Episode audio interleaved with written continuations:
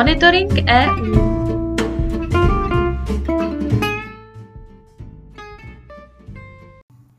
Zastoupení Jihomoravského kraje při Evropské unii si pro vás připravilo výběr toho nejdůležitějšího, co se v září roku 2022 událo v Evropské unii.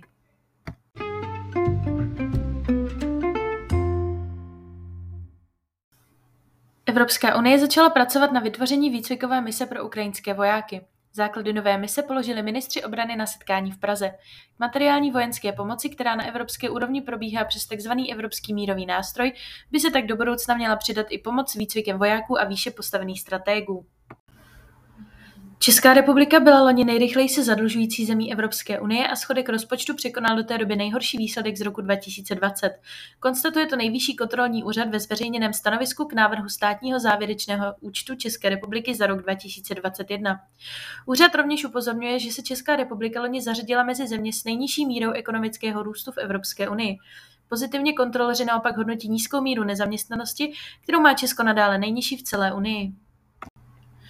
Ministři zahraničí členských zemí Evropské unie se při neformálním jednání v Praze zhodli na pozastavení dohody usnadňující vydání víz ruským turistům. Pro Rusy by tak získání víz do šengenského prostoru bylo byrokraticky náročnější, dražší a především by na ně čekali výrazně déle. Na neformálním zasedání ministři nepřijímají oficiální závěry, dosahují však politických dohod. Ve čtvrtek 8. září zemřela ve věku 96 let britská královna Alžběta II., která byla nejdéle vládnoucí britskou panovnicí a zároveň jedním z nejdéle vládnoucích panovníků vůbec.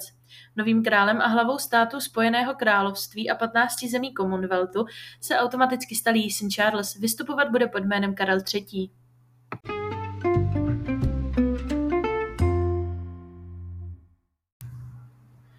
Novou premiérkou Velké Británie se stala Liz Trussová, která byla zvolena šéfkou konzervativní strany. Stane se taky třetí ženou v úřadu britského premiéra. Dosavadní premiér Boris Johnson se rozhodl z funkce odejít v červenci v reakci na dlouhotrvající krizi důvěry veřejnosti i spolustraníků v jeho osobu. Na začátku října se po dekádě zamrzlých vztahů uskuteční Rada přidružení neboli Asociační rada EU Izrael. Bilaterální vztah mezi Evropskou unii a Izraelem vznikl oficiálně v roce 1925 a každý rok se konalo setkání Asociační rada. V roce 2013 však každoroční rady ustaly, a to ze strany Izraele, který tím protestoval proti rozhodnutí EU rozlišovat mezi okupovaným územím izraelských osad a zbytku Izraele. Pokud by se radu podařilo obnovit, byl by to proto pro českou diplomaci a české předsednictví Evropské unie velký úspěch. V Česku vznikne Národní koordinační centrum výzkumu a vývoje v kybernetické bezpečnosti. Vznik koordinačního centra je jedním z bodů Národního plánu výzkumu a vývoje v kybernetické a informační bezpečnosti, který letos v květnu schválila vláda. Obdobná koordinační centra by měla vzniknout v každém státě Evropské unie.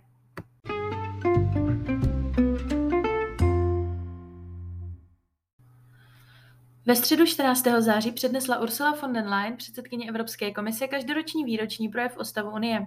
Mezi hlavní témata patřila válka na Ukrajině, změna klimatu, energetická krize či ochrana demokracie a právního státu.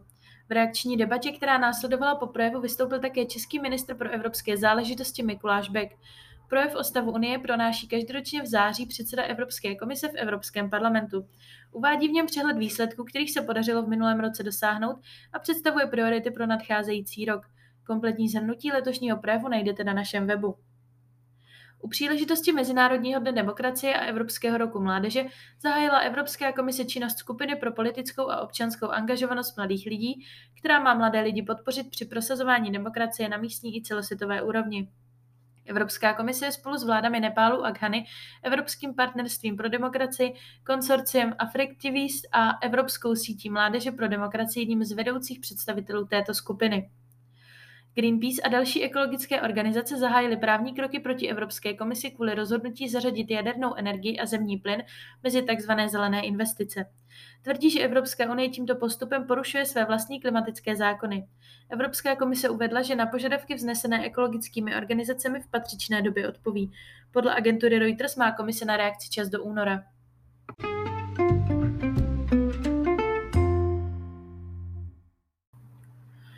Důvěra Albánců v Evropskou unii klesá. Konkrétně v loňském roce klesla podpora Evropské unie v kandidátské zemi o 4% body. Vyplývá to z průzkumu, který provedl Institut pro demokracii a mediaci. Průzkum se uskutečnil v listopadu 2021, tedy v čase, kdy země neúspěšně jednala s Evropskou unii o otevření přístupových rozhovorů. Rok předtím přitom důvěra dosahovala 75%. Členské země Evropské unie oživily debatu o tom, zda v některých otázkách zahraniční a bezpečnostní politiky zavést většinové hlasování místo stávající potřeby jednomyslného souhlasu všech států bloku. Řada ministrů odpovědných za evropské záležitosti dala na jednání v Bruselu najevo, že by například přijímání sankcí nový systém výrazně zjednodušil. Maďarsko a některé další země však takovou úpravu pravidel, k jejímuž zavedení je stále potřeba jednomyslný souhlas, trvale odmítají podpořit.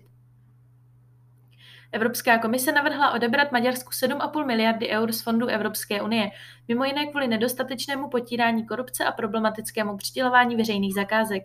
Unijní exekutiva členským zemím posílá ke schválení návrh, který může Budapešť připravit asi o třetinu jejich peněz z kohezních fondů.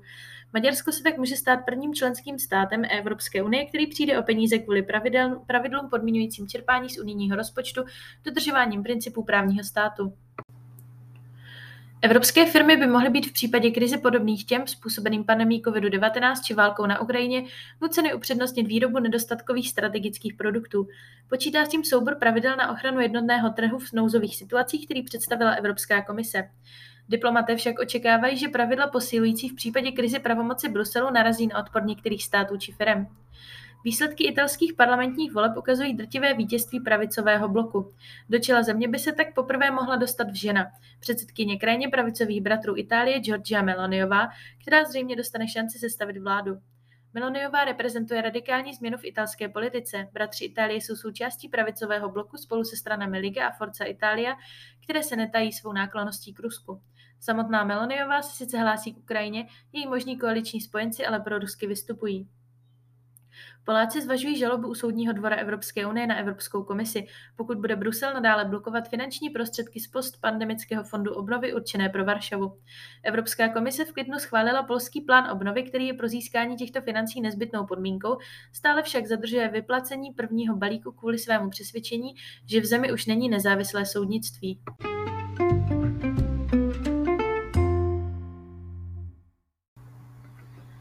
Evropská komise představila historicky první akt, který má chránit nezávislost a pluralitu médií. Nová legislativa z dílny komisařky Věry Jourové by měla umožnit lépe chránit média před politickým tlakem, vnést do jejich vlastnictví transparentnost a zajistit stabilní financování veřejnoprávních médií.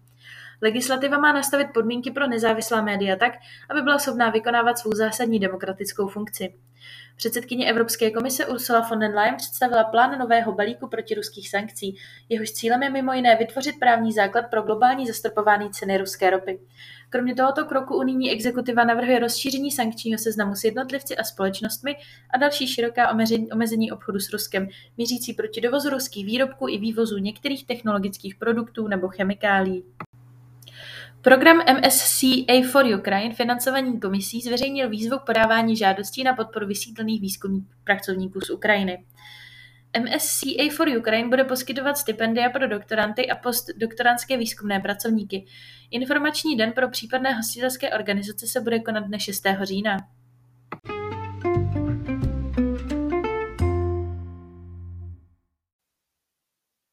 Monitoring EU si také můžete přečíst na našich webových stránkách www.kjmk.eu v sekci Aktuality